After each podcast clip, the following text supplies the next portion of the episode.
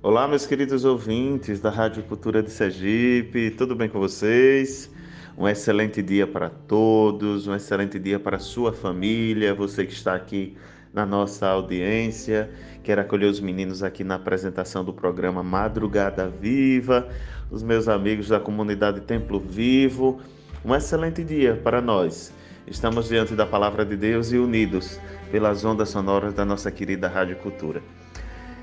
E enfim, vamos em frente hoje porque a reflexão do Evangelho é uma reflexão muito pertinente ao momento que estamos vivendo e para todos que somos cristãos, porque o Senhor hoje ele nos chama a atenção para o que realmente importa.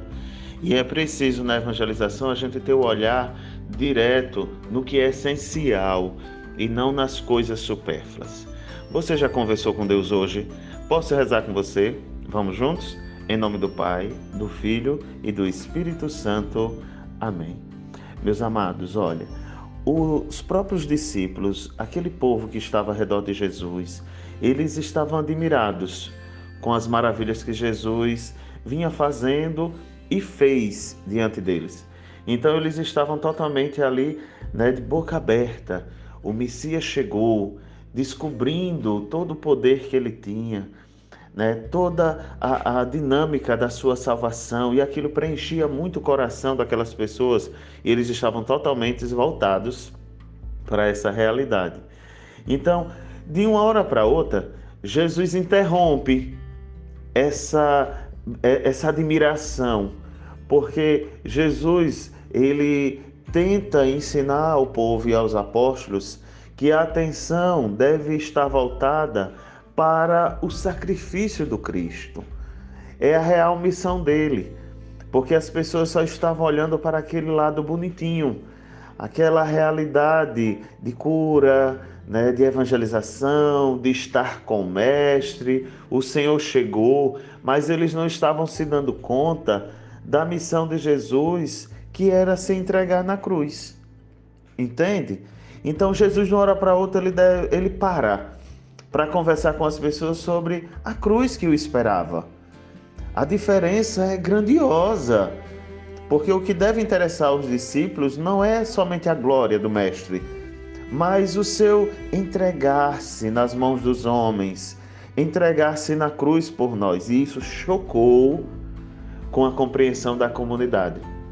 Por isso que alguns evangelhos atrás, a gente percebe né, Pedro pegando Jesus à parte dizendo: Senhor, que isso não lhe aconteça. E Jesus pedindo para que ele se afastasse, chamando até Pedro de Satanás, porque Pedro só tinha os pensamentos humanos e não se deixava conduzir pelos pensamentos de Deus. Então, é justamente esse caminho que devemos compreender, sob a pena né, de não percebermos ali é, é, é, a real identidade de Jesus. Então a gente não pode se desvencilhar da verdade, da sua revelação, que é justamente o entregar-se, cumprir a vontade do Pai, doando a sua vida por nós. Esse mistério é grandioso, então compreender a cruz significa compreender o lado mais luminoso. Olha que interessante. Compreender a cruz significa compreender o lado mais luminoso, novo e imprevisível do rosto de Deus revelado em Jesus. Não se trata de um qualquer pormenor, mas se trata do centro, do que é essencial na vida do cristão. Compreender a verdade, o lado que nos salva. E o que é que nos salva? O que foi que nos salvou na cruz? O Cristo entregue e um detalhe, meus irmãos e minhas irmãs: Jesus não ganhou a cruz porque foi desobediente.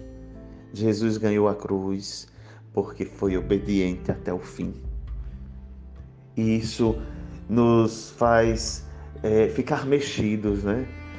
Porque humanamente falando, nossa, que horror! Mas foi o caminho que Deus Pai escolheu para o seu Filho nos salvar.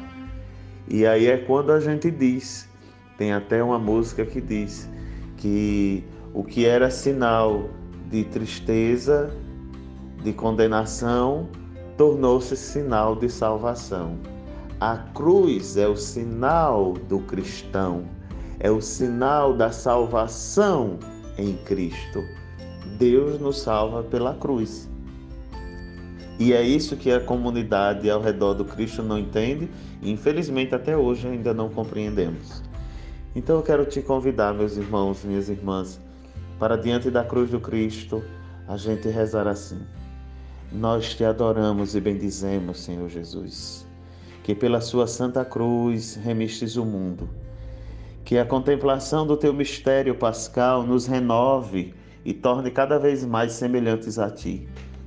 Que pela graça do teu Espírito cresça em nós o homem novo, a mulher nova, a tua imagem e semelhança.